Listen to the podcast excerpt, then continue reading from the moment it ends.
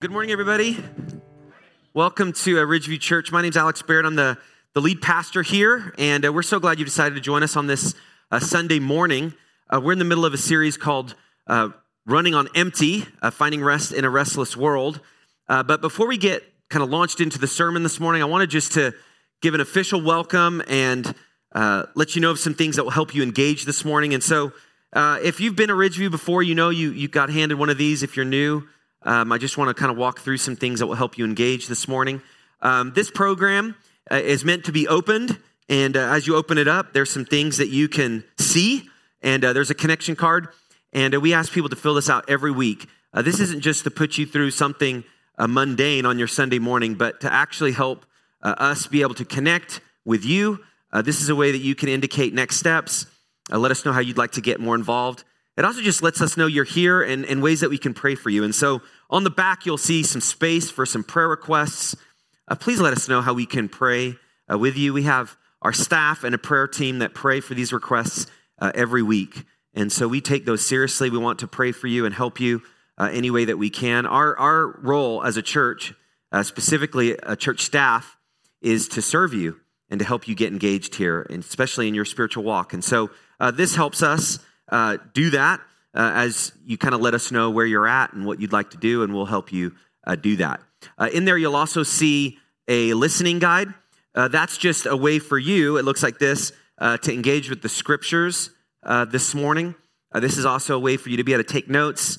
And I know sometimes it, you may find these in your car. You ever found like one of these in your car, or you find it like, you know, at home? just find a place where you could store these. this actually, in my own life, as I've taken notes over the years of many of my years in church. Uh, God's used those often as I look back. And so if you don't have a system, it may just be I just need to get a folder and I can stick those in. Uh, but that's a helpful way to kind of be reminded of the way that God speaks to you. And uh, we do believe that at Ridgeview, that God speaks to us specifically. Um, we're here and gathered in His name, um, not just out of a habit, but because of this expectation. And the expectation is that we get to meet with the living God. We get to do that together. And that's powerful. And that's something that we, we can't take for granted as people uh, and as the church. And so, as we dig into God's word, uh, that's my prayer today that, that He'll really uh, speak. If you are interested in taking next steps, please uh, come to the next step table. We have some resources. We've been talking about how to connect with God, how to have a quiet time, especially when you're, you're busy. And, and we have actually those resources back there if you've missed that uh, last week, and so you can pick one of those up. And if you've never received a guest gift, and if you're new to Ridgeview, uh, you can grab that mug uh, just as a way of saying uh, thanks for, for being here. So we all caught up, everyone good, kind of know your bearings. Uh, you should have a Ridgeview pen as well. Uh, that can join the 17 you have in your car and at home. but in case you could take that if, if you need one as well. So um, I want to dig in to what we're talking about today. And we've been spending a lot of weeks uh, talking about just this reality of busyness that we have in our lives, uh, in our culture.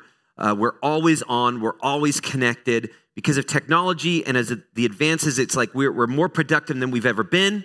But at the same time, uh, we're more busy than we've ever been. And so there's this weird tension of being more productive, but at the same time, feeling like we don't have more time. And I think this is the nature of things like the more progress we make, in some ways, we, we feel like we've made less progress.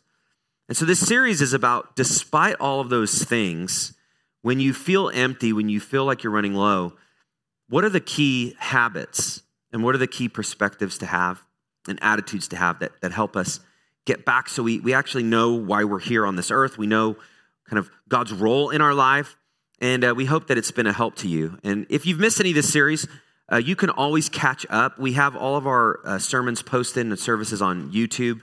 Just search for Ridgeview Church Fontana. You can also podcast if you're a podcaster. Is that a verb? I think you know you're a podcaster.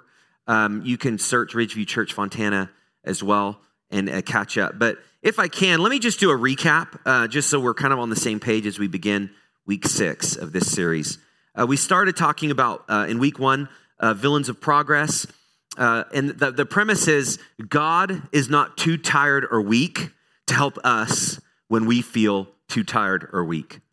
That is a promise that you can build your life on. God never is short on resources or power. He's God. And as we look to Him, we can receive that power. We can get help. And so that's where we started the series on. No matter where you are, God will meet you there.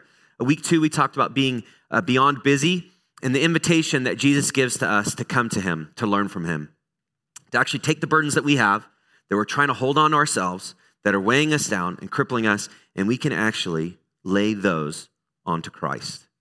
And Christ will help us with the very things that are causing us just to slow down. Uh, the week after that, we talked about uh, the best, and that is how the life with Jesus leads us to choosing the best habits. When we talked about just the importance of taking a break from the business of life, disconnecting to connect back with God and to connect with others. Uh, we can get so busy, just keep adding and adding and adding and adding and adding and adding and adding that we never take away. And if we always add and we never take away, then, then actually our lives can become too busy to actually live life for Jesus. And so that's what we talked about the third week. And then uh, the last two weeks, Joel Berry has been speaking uh, about further habits to help us connect with the living God through reading the scripture and how God speaks to us. And then last week, uh, through prayer and how prayer really helps us in the middle of the chaos uh, that, that we face. And so I hope, um, you know, that's just a little bit of a summary. Obviously, that doesn't kind of encompass everything we've talked about, but this should catch you up. So the idea is like you're running on empty, you, you need rest. How do you do it? That's what we've covered so far. Well, today and for the next two weeks, I want to talk a little bit about well, how do you actually be uh, productive? So it's not like we can just be busy and then decide, well, I'm going to take a vacation from life. Now, in summer, with this heat, you're like, that sounds awesome. Like, how can we just not do anything? Well, that, that's actually not productive. So the opposite is being busy, but then thinking that to receive or to get progress, you, you don't do anything. Well, it's actually uh, the opposite. God wants us to be productive people, to accomplish things. Uh, but He wants us to do it in a, in a certain way, and that's what we've been talking about, and, and for His uh, purposes. And today we're talking about the importance of the character that God wants to build in our life that really can make us productive, even more than uh, the skills that we may learn or character uh, that we may find uh, that the world has to offer. Now, uh, through my years of being a pastor in ministry, uh, one of the things I've always tried to just figure out is, is how do I know uh, what to do uh, each day that I wake up? What are the things that I should focus on first? And then what should I not? And then how do you do that when each day looks different? And you may yourself wrestle with that. Like every day, how do you make the most of it? So that you actually are, are growing, you're, you're doing what you need to do, you're handling your responsibilities. Well, uh, here's some books that have been really helpful for me over the years, and uh, Seven Habits of Highly Effective People. That really helps uh, with being productive. Of like, what are those habits you need to come back to? Now, th- these aren't spiritual nature, but they're helpful in being productive. Uh, Covey's a, a great author on productivity management, things like that. Another book is The One Minute Manager. Uh, Ken Blanchard, again, really helpful wisdom. This is one of my favorite titles of a book. The next one, um, The One Minute Manager Meets the Monkey. Uh, that's actually about how do you delegate and how do you know what's your monkey and what's other people's monkey. Helpful book. And then uh, the title of this next one is like really helpful for me. First things first. How do you put the first things first? So these these are all dealing with uh, productivity. So when you're tired or when you're busy, these are the things that you know most of the time like gain our interest because the idea is like how do we move beyond that to to do everything that we have to do. And you ever felt like you have so much on your plate that you, you feel like you're, you're dropping things? Have you felt that before? Or the idea is like you're juggling and somebody's like, hey, juggle. And you begin to juggle and like you got two things you can juggle. Okay, I got two things. I have two hands. I can do that. And then somebody's like, well, what about this? Now you have three things and two hands. And it's like, well, that's a little bit tricky. When I was young, I learned how to juggle and I wasn't that great at it, but I kind of figured it out. But three things was all I could. And then what about the fourth? And the, then the things just add up and add up to the point where that's how life can feel. You have two hands, one brain, and you got too many things for you to kind of keep track of, and you're afraid things will get will get dropped. So, as helpful as these books are, the, the goal is how do you, you know, be productive, but but there's something even more important than management skills. There's actually way more that we have to pay attention to rather than just like time management. Because when you talk about busyness, you talk about all that we have on our plate, it's easy to kind of default, well, I just need to be more organized. I need to be more strategic. And while that's helpful, that's actually not the essence of productivity. If you're a Christian, Your organization, your calendar, your schedule is very important. But what's even more important than that is the kind of character that God wants to build into your life. If you want to be a productive person, it begins with character. And that's where I want to start this morning. And that is that character is the most important factor in productivity. Now, you don't find that in many productivity time management books. But you can learn all sorts of skills and you can gain an edge in how to schedule and how to plan and how to organize effectively. But if you're not being changed from the inside out, you will actually keep having to reset your life.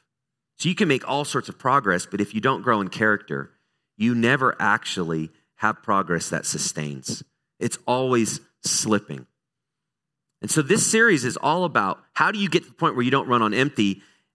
And it really is because of the character and the type of person that you become. It may mean that your life gets busier. It may mean that your life gets more complex. Now, I remember learning that when I was young. And the idea of like becoming an adult, and the older you get, it just gets more difficult. Just to me, I thought, well, why do this adult thing? Like, why can't we just stay? You know, like, like stay in college. Like, college is the best years of your life. Well, the goal of college is for you to, to graduate and then to work, and then you get a, you know, a job and you're working all that time. You're like, this is really depressing. You ever felt that?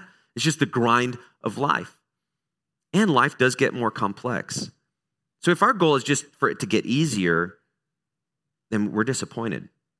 But if our goal is for us to grow and for character to grow within us, then actually God leads us to that. He helps us in those things. So, what I want to do today is I want to read uh, and focus on a passage from Second Peter. And uh, Peter is one of the disciples of Christ. He was a strong willed, fiery type of guy. He was the one that, you know, always had something to say and stand for Jesus and fight for Jesus. And he's also the one that denied him three times.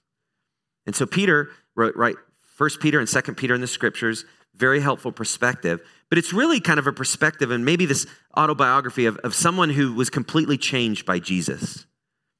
And approach changed, and attitude changed, and goals changed. And so Peter is really this spokesman of I've been somebody that I am a completely different.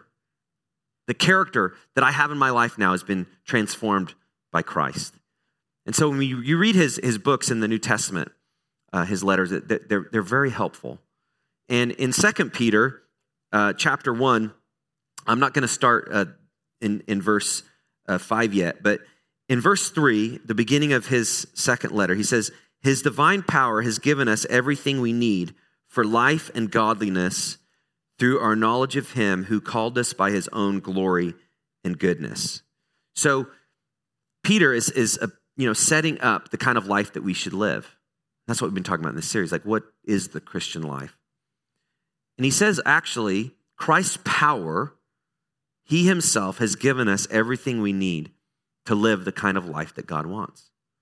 I don't know about you, but that's what I hope of my life. If you're a Christ follower, you should want to live the kind of life that God wants you to live. And how do you do that? Well, Peter answers, you do that through his divine power. And then in verse 4, he says, through these he has given us his very great and precious promises. That's the word of God. So he's given us his divine power. He's given us himself. Christ died for us. He rose again for us. He conquered sin for us. And that power that conquered sin, that conquered death, is now ours for all who follow him. And then he says that he's given us these great and promises, promises, his word, so that through them you may participate in the divine nature and escape the corruption in the world caused by evil desires. And so the picture is, is this power that Christ gives us allows us to change. And that change is something that you can't sustain within yourself because of our evil desires. And this is a story of all of our lives. We keep wanting to make progress, but we get off of the divine power of God and we get on our own power and the progress that we make. Sometimes we just default back and we get back into the same patterns, the same way of thinking, the same habits. And then we keep running on empty. And so, what Peter is saying is you have to keep getting back to the source. And the source is God Himself through Christ. He will give you that power. And that power will actually allow you to escape your own foolishness that you keep running into again and again. So sometimes the biggest issue with us and our productivity is us. That's the biggest issue. We keep laying ourselves down as a stumbling block for ourselves. We keep tripping over our thoughts. We keep tripping over our decisions. We keep tripping over our ideas when we think we know better. And so, what Peter is saying is listen, there's another way. And this is where he's talking about the divine power of God, not our own power, this work that God wants to do. And then the passage we're going to focus on today is the work that then we can do with him. There's this cooperation, God and us together. So if you feel empty and you feel like you're just juggling, you've got all these things up in the air, you don't just drop your hands and say, like, God's got this. No, it's actually God will come alongside you, just like He says, Take my yoke upon you. And you're doing it together. And these are the kinds of things that God wants to grow. And I want to start in verse 5. This is where we'll focus most of our time today. It says, For this very reason, so the very reason is the power of God through Christ. We can have it. For this very reason, we can be over we can overcome our evil desires. And it says, make every effort. Very interesting. For this very reason, make every effort. Now, this is your part. This is where you have to cooperate with the living God who gives you power. You're not paralyzed, you don't stand still, you actually move forward. You can be productive. Uh, the idea of make every effort is like this speed to accomplish something. If you've ever watched like a sprint kind of a race and they're sprinting and they get right to that finish line, what do they do when they're about to approach the finish line? They, they lunge, they lean forward. What I do is I stop and say, like, that finish line's too far, right? Like, give me a Gatorade. But for those who are trained sprinters, you you run, you run, and then right when the finish line, you you lunge towards it. And so Peter is saying is like, God has given us all that we need.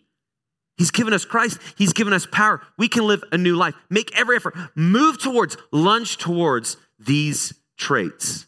And this is what he says.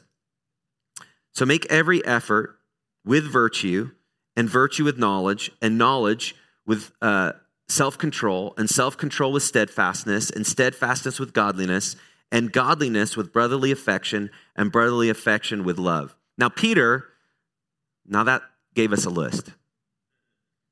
So God's done everything to give us power. And what's the power for? For us to change. What's the power for? For us to live for Him. What's the power for? For us to become different people. Like we don't have to stay the same. We don't have to keep running the same race we always run and come up short. And then he gives this list. That power enables these things to be built in us. This is actually a magnificent list. If you're ever wondering like what you should focus on in your life, what you need to kind of learn, start with things like this, lists in the scripture.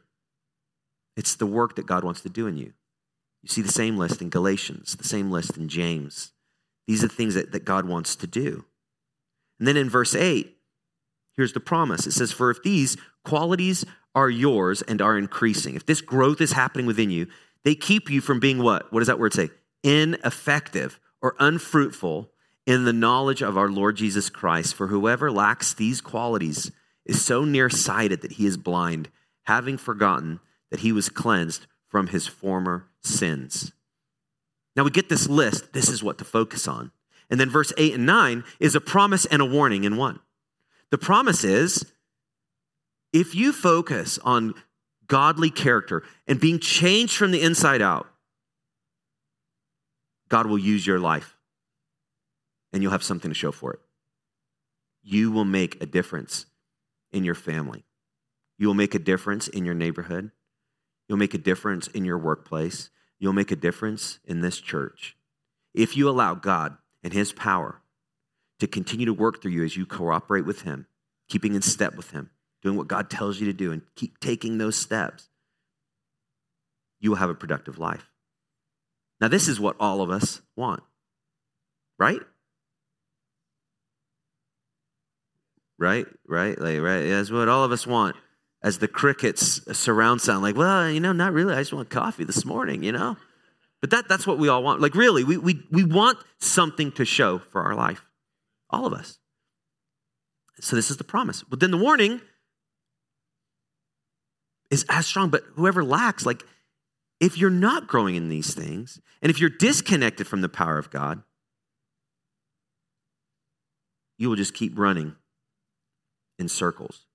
And you'll think that you're making progress. So you're just going around and around, and you're like, well, I keep, I keep wanting to get ahead, but I'm not. Well, why? Because you're running in circles. You're not going actually in a pathway. You're not moving forward. Why? Because you're, you're nearsighted, you're, you're blind. And then notice, having forgotten that he was cleansed from his former sins. The idea is you, you keep getting stuck, and then you keep getting depressed because you're stuck. And because you're depressed because you're stuck, you keep getting stuck. And that's where you're just running in circles. And so this is a picture of like, you can't earn God's favor. You don't have the power within yourself to change. But as you connect to the living God, He will grow some things in you that will allow you to actually see your next steps, to see how to move forward, to make the progress that He wants. This is very motivating for me. Why? Because many times in my life, I can feel stuck. I can feel like my intentions are there, but the action isn't. Or I see the actions of my life and think like, oh, where did that come from? And your concern sometimes is just the, the lack of growth. That's one of the battles of life, like the tension. You just keep wanting to move ahead, but, but you, you can't. And so, what I want to do is, I just want to unpack briefly what these words mean. Um, if you're like me and you, you, grew up in school and you have like a list of words, it, it, kind of can feel like vocabulary. You know, it's like, well, here's my flashcard, here's the word, what, what does it mean? But what Peter is saying is like when you live the Christian life and God's power is in you, these things grow and then they begin to grow other things. It's like this, this ladder of faith that the, the kind of steps uh, connect with each other. And he begins, and I think you'll see a, a, a list here um, of, of these words. So, for this very reason, make every effort because of the power of God, because what God wants to do in you, supplement your faith with virtue. And so, faith, uh, you, you have some space on your, um, you, know, you know, your listening guide right here. And so you, you might just want to jot kind of what the essence of these words are. But faith is the foundation of the Christian faith. It's, it's I just said the word again in defining it. Faith is the foundation of the Christian faith. And what is that? Is like I trust, I trust God. Um, I, I adopt his direction. I want to follow him. I don't want to just keep doing things my, my own way. And so the idea is like the foundation is, is faith. You want to follow and do what God says. And then what Peter's saying is like, well, add to that, doing what God says, virtue. And virtue is, is actually like this courageous, active good. Uh, literally, the word virtue means excellence.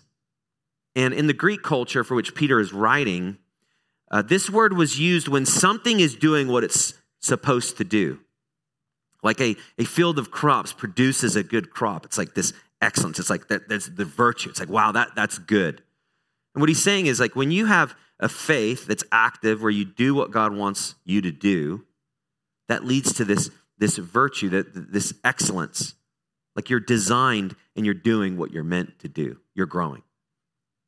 So add to your faith a virtue. And then to that virtue, uh, you're supposed to supplement it with, with knowledge and that's learning about God in His ways.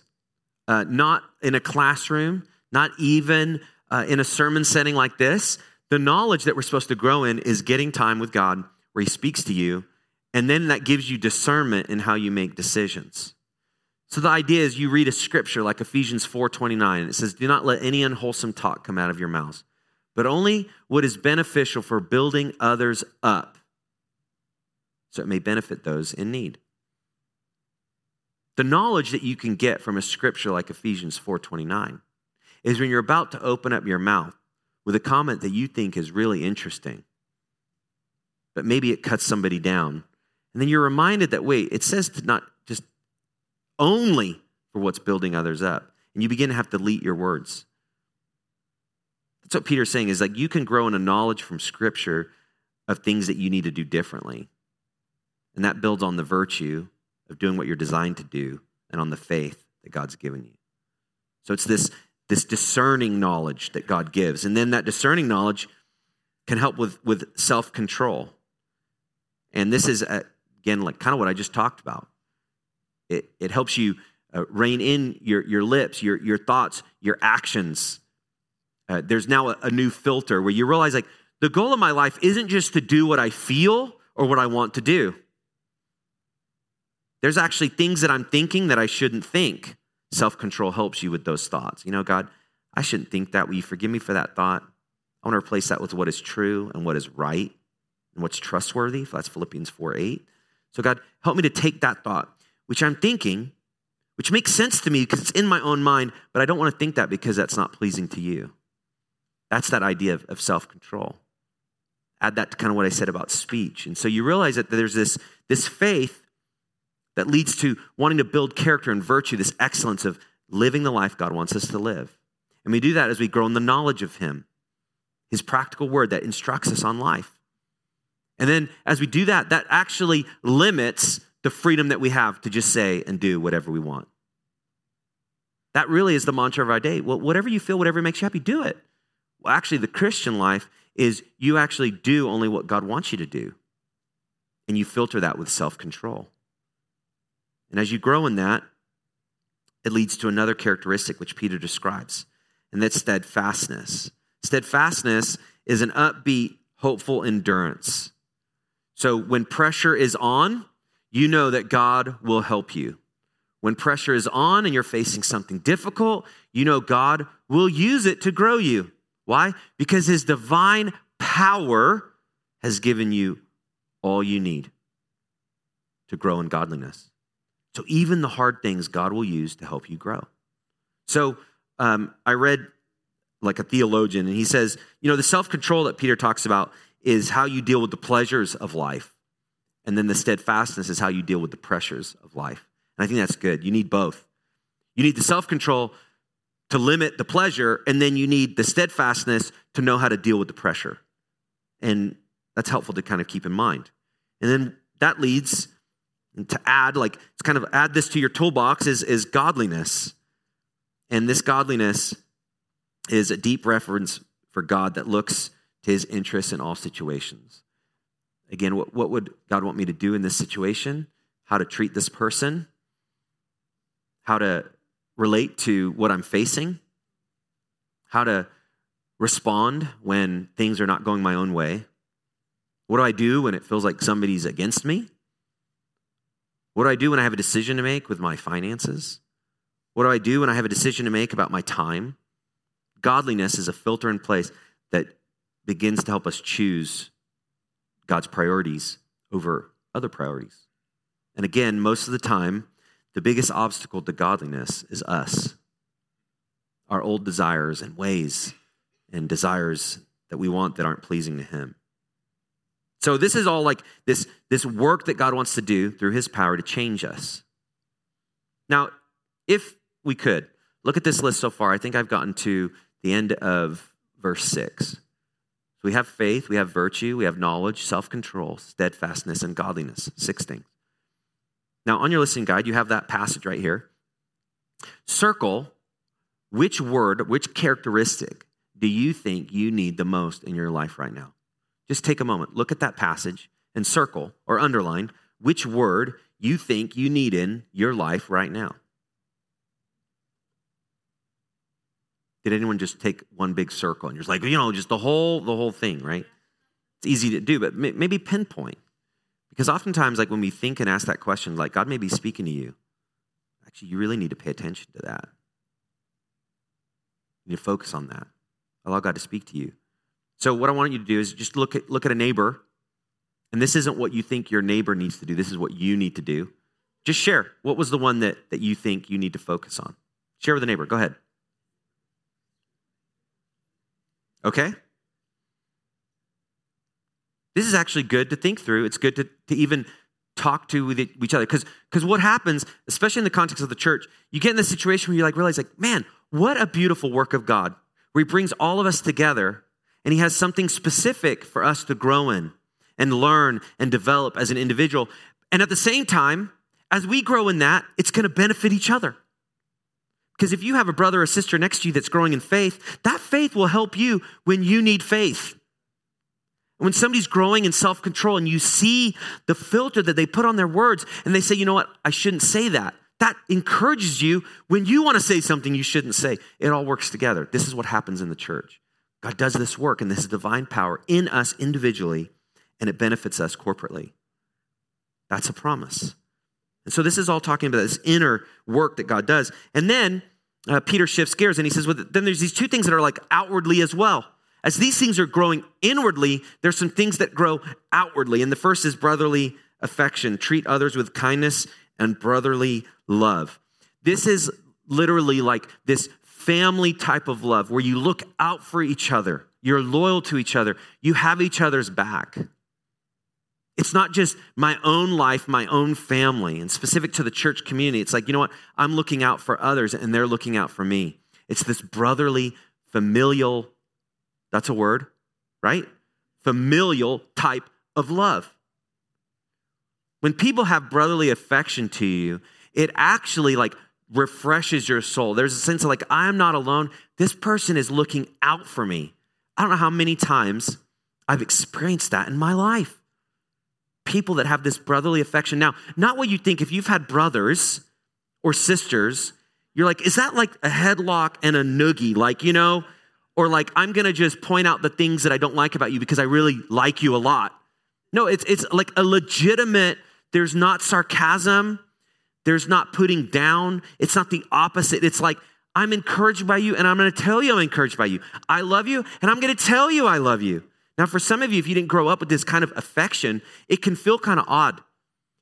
I don't know if anyone in the church has ever said, you know, I love you, and you're like, oh. you know, you just want to walk away. Like, I don't know what to do with that. But this is so powerful. God uses this to build this family of God, this type of affection and as these characteristics of you know faith and virtue and uh, self-control and steadfastness and godliness as it's growing it's like man all we can do is love each other because of these things that are growing in us. And then peter closes it with brotherly affection love. And if you can go to the next next verse i don't know if i have that on there. But um, oh sorry it's brotherly affection and then with love. Now that love the with love is actually a separate word. There's brotherly affection family type of love and then with love. And that, that, that word is agape, which you may have heard before. That, that's God's type of love that He has for us. That's the love that sent Jesus to this earth. That's the love that sent Jesus to the cross. That's the love that sent Jesus to the grave. That's the love that rose him from the dead. That's the love that gave us the Holy Spirit. That's the love that gave us the promises of God. That's the love that we can have the power of God because of these things. So, what Peter is saying is that type of love, it's even beyond this family affection, it is sacrifice. And I actually really appreciate that Peter put this last because I believe that this is one of the hardest things to do is to actually love and sacrifice for others. And oftentimes you can only do that as you just keep surrendering to God and that is to love when you actually don't want to do it. Brotherly affection oftentimes is like, you know what? I'm with people and they're with me, and there's just like this, we're just a family.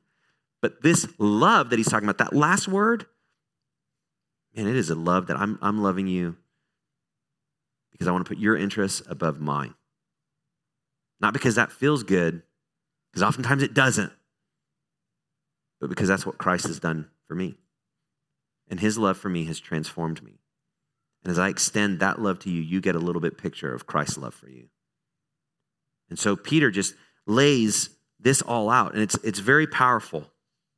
And I just want to kind of spend the rest of the time talking about how do these things grow in us? If Peter is saying, make every effort, lean in to these things, well, what are the things that we, we should be leaning into? And I'm just going to kind of go through this quickly, but hopefully this will give you some, some kind of practical. Okay, here's this list. You've identified a characteristic. This is what God wants to grow in you. And it may not even be what you chose today. You might find in the coming days like he's he's speaking to you about other things. Keep, things keep coming up that he wants to speak to you. But here's how this characteristic, these characters grow in us. Uh, the first is, oh, you know, I've gone through all of that. I'll save some time. Just kind of skip through to the next next section where it says how God builds our character to make us more productive. You see that? You guys should have been really, that would have added like another 15 minutes at least right there. We, we already covered it. How God builds our character. The, the first, and this is what we've been talking about, is, is time with Him. There's no way you can grow these characteristics in your life without spending time with God. And that's why we've spent really the whole series, five weeks so far, talking about how do you get to a place in your life where you can get that time with Him. It's the most important. It is the most important, is time with Him. And you can have time with Him today, you can have time with Him this week, but next week you still have to fight for time with Him. Three months from now, three years from now, 30 years, you still have to fight. The Christian life, you can never get to the point where you are okay to go solo and not cooperate with God. You're never okay. Doesn't matter how long you've been a Christian. You have to keep coming to the place where you are learning from God. 2 Peter 3 says this But grow in the grace and knowledge of our Lord and Savior Jesus Christ. To him be the glory both now and to the day of eternity.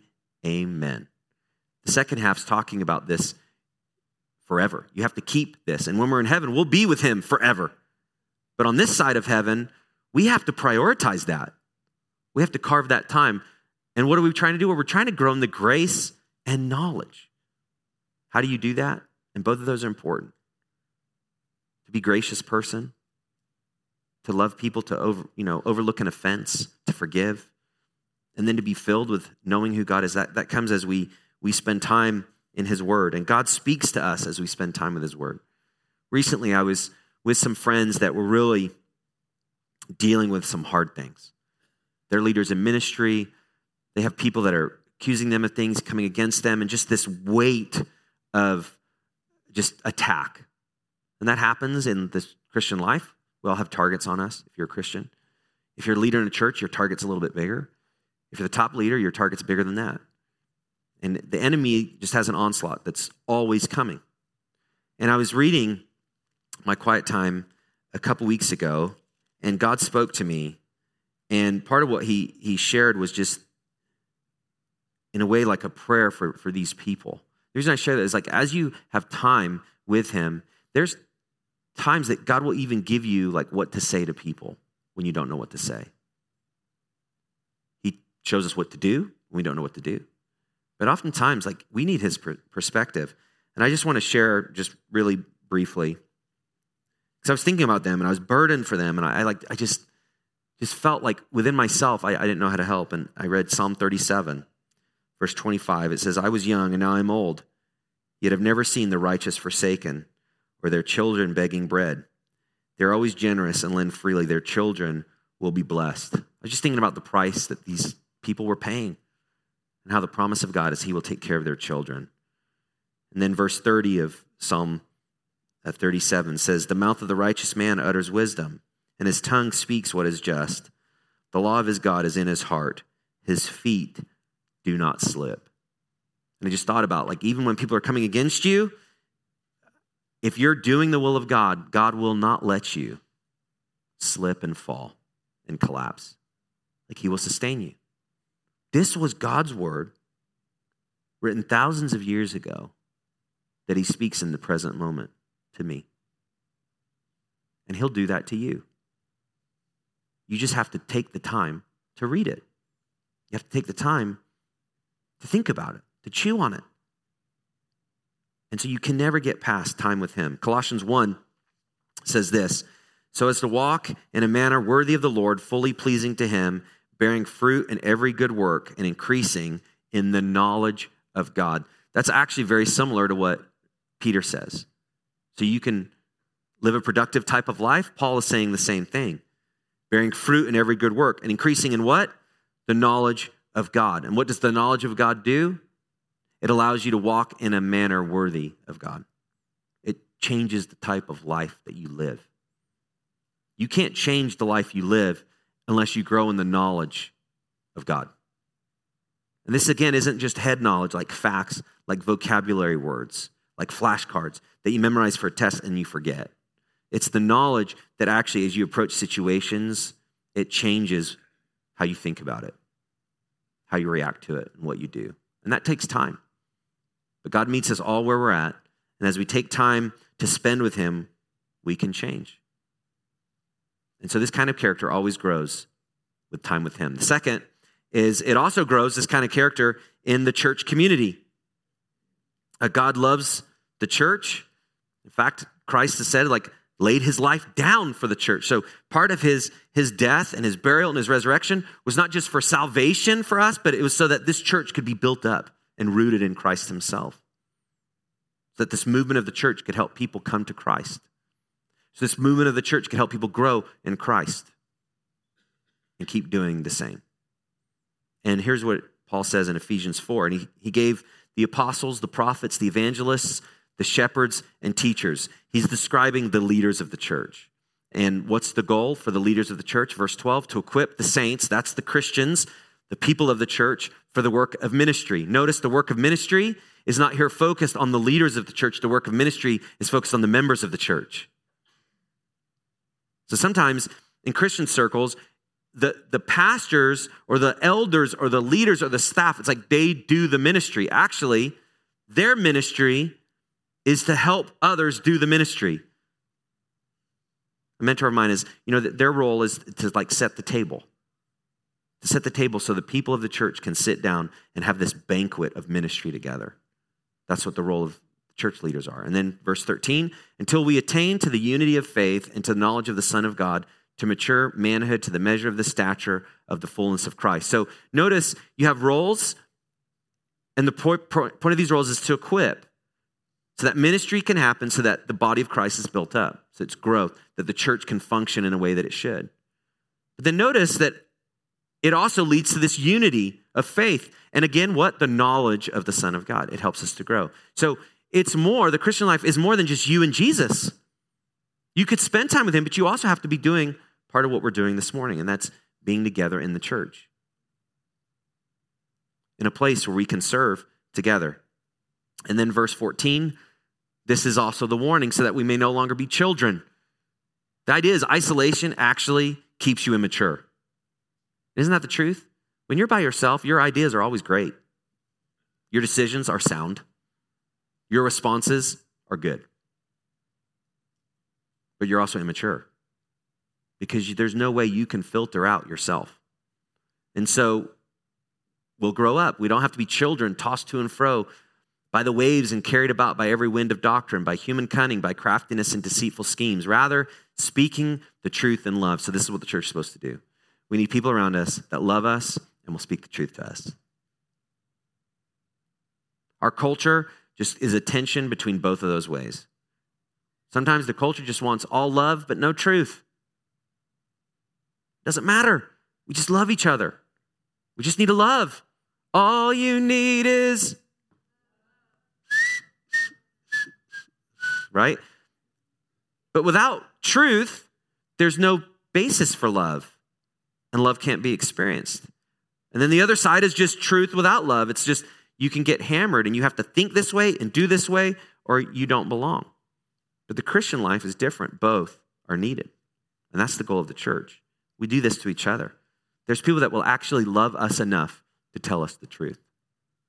We don't play games with each other but they're also going to love us in the way that they tell us the truth. And so here at Ridgeview, we actually have a hard attitude. It's to give and receive scriptural correction. We believe that that's part of truthing and love. And that scriptural correction, you use that word, it's like, wait, what? That can't be right. But the, part of that is, is we need people that will give us encouragement, like 95% encouragement. They're for us, they're with us, they want to help us, but then 5% correction or the truth. But you know what? You're making decisions that just seen a pattern, it's really harming your life and they show us blind spots that we have. That's the thing about a blind spot. You don't know it's there. So the question is do you have people in your life that love you enough to point out a blind spot? If you don't, you're in trouble. You're going to run into some things that you, you can't see. So, speaking the truth in love, we either grow up in every way, and to Him who is the head, and to Christ, from whom the whole body, joined and held together by every joint with which it is equipped, when each part is working properly, makes the body grow so that it builds itself up in love. So, this is a great picture. This is just a reminder you are not supposed to live your life alone. And not only that, when you are a part of the church, God uses you in a way that He cannot use anyone else. You're unique and you're special. And not in that like, like I'm a special person, I can do whatever I want. No, you're special to build up and to help others. You have such a vital role to play. I think we, we undersell the power of what God does in the church. It's the body of Christ. Each part, each person doing a specific role. And here at Ridgeview, you know, many times that I've seen the character of people grow as they plug in. You want character to grow? Begin to serve. Give up your time. Come early to help set something up. Stay late to tear it down. You want character to grow in you? Serve. That's what Paul's saying. When each part does its part, you grow. The body itself and you as well. Because you're making choices that go against our own flesh. That's the sacrifice for something bigger than ourselves. That's what helps character grow. You also want to grow? It's like get involved in a small group. Why? Because you need to be able to talk to people when you're struggling. And you have a room like this, like, well, who do I talk to? Well, your small group becomes like this reference point. You have prayer requests, they can pray for you. And not only that, but they can share truth to you in love. It's a way that we give each other permission, like in a small group. That's true for the whole church. But a small group is where that, that really is, is lived out. So that's part of how God grows the character in the church. So time with Him, the church community. And then finally, and I'm going to end with this uh, God grows character through pressure. I think we all know that. Uh, but this is also the thing on the list that we wish were not true. Like we want character and we want growth, but we don't want pain. But as we all know, it's oftentimes in the pressure and the pain that these things really do grow. In a way, they grow faster. That, that heat has a way of speeding up the character that God wants to grow. Romans 5, I'm just going to read this one. It says, Not only that, but we rejoice in our sufferings. This is why you need to spend time with God. Because you read that and you're like, That's the worst verse I've ever read in my life. What do you do in your sufferings? You rejoice. I don't like that verse.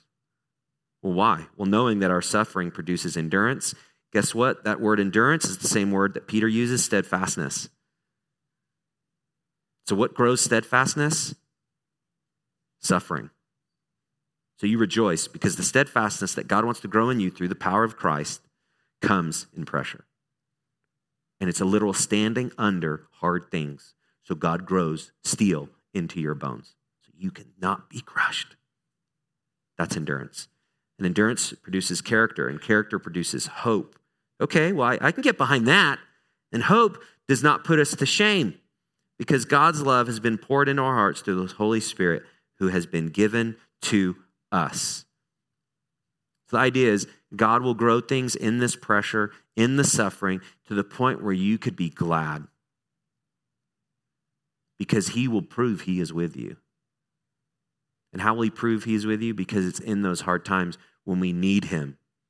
And then when he comes through, we can look back and say, that was a really hard time in my life. I was empty. I was discouraged. I felt alone. But through that pressure through that hard thing, I saw God was real. He came through for me. As I look back on my life, some of the key markers of my own spiritual development have been in difficult times. And I think you know that's true for you as well. And so if you're feeling just overwhelmed and discouraged, or there's things on your plate, the world often just says, well, just get, you know, take a break. Do what you want to do. Focus on you. Do whatever you need to do to feel better. Well, the Christian actually says, God, do what you will do in this season. And so if you're feeling that right now, I just want to encourage you. Part of what God wants to do is to build character into your life right now. He wants to help you trust in Him more. He wants to prove that while the weight is heavy and it feels like your bones and your knees are going to buckle, He will support you and help you.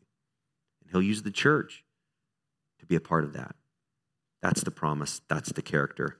So, as I close out, I just want to close out with some some questions as the band comes up. This is kind of like some personal inventory. I've already had you identify uh, a characteristic, but these are some questions. For me, myself, like, I'm always asking myself questions because that's what helps me think. And so you may want to ask your you know, questions too when you, you read the Word of God. Like, well, what does this mean for me? What does that mean I need to do differently, think differently, feel differently? Heart, you know, the feel, the, the head, the think, the thought, and then the, the hands, like what, what I need to do. So the first question is this uh, Where are you experiencing pressure in your life? What character may God be trying to build into you through it? And so go back to the passage in 2 Peter. There's a list of those characteristics. Are there some pressures that you're facing? And is there some certain character that you could see that He's wanting you to grow in? And the second question is also as important. What could prevent you from learning that? Is that possible that you may not learn what God wants you to learn? Yeah. You know what that means? You have to relearn it. And God will bring another thing. It's just the way it is. It's like you God is so loving and faithful to us that he wants us to learn. He'll he'll just bring something else for us to learn it again. And learn it again. He does not give up on us. We're his children. And so you may want to ask that. And then the second question, well, sorry, the third is what opportunities are around you right now that God may want you to be a part of that He could use to grow you? Are there some decisions that you could make that would help you in growing the kind of character that God wants to grow? It could be related to time with Him, it could be related to being plugged into the church community, it could be related to even pressure that you're facing. So just take a moment.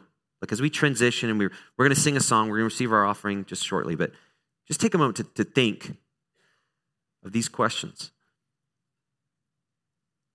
And let me pray that, that as we, we leave here, you know, God will allow these things to grow in us so that we can be effective, productive people. Let's pray together. God, thank you for your word, which challenges us and speaks to us so clearly. And I, I know for my own life, I, I, feel like sometimes I just I have to clear out my mind and my ears, my thoughts, and just my feelings to, to even hear from you. But but we know that when we look into your word, you speak and you speak to us. And so I ask God that you'll speak to us right now. Just with people here that are just feeling overwhelmed and maybe that they're running in a circle, that your word and your Holy Spirit will just call them forward to take the steps that you want them to take. God, we, we do want to change into the people that you want us to be. Uh, we want to live in your power and not in our own shame, not in our own effort. So, God, help us see the things that are going on in our lives right now and how you want to weave those things into growing us. It's not separate, it's not detached, but you meet us right where we are. So we, we stand on that promise and we ask that you'll help us to just realize that more and more. In the name of Jesus, I pray. Amen.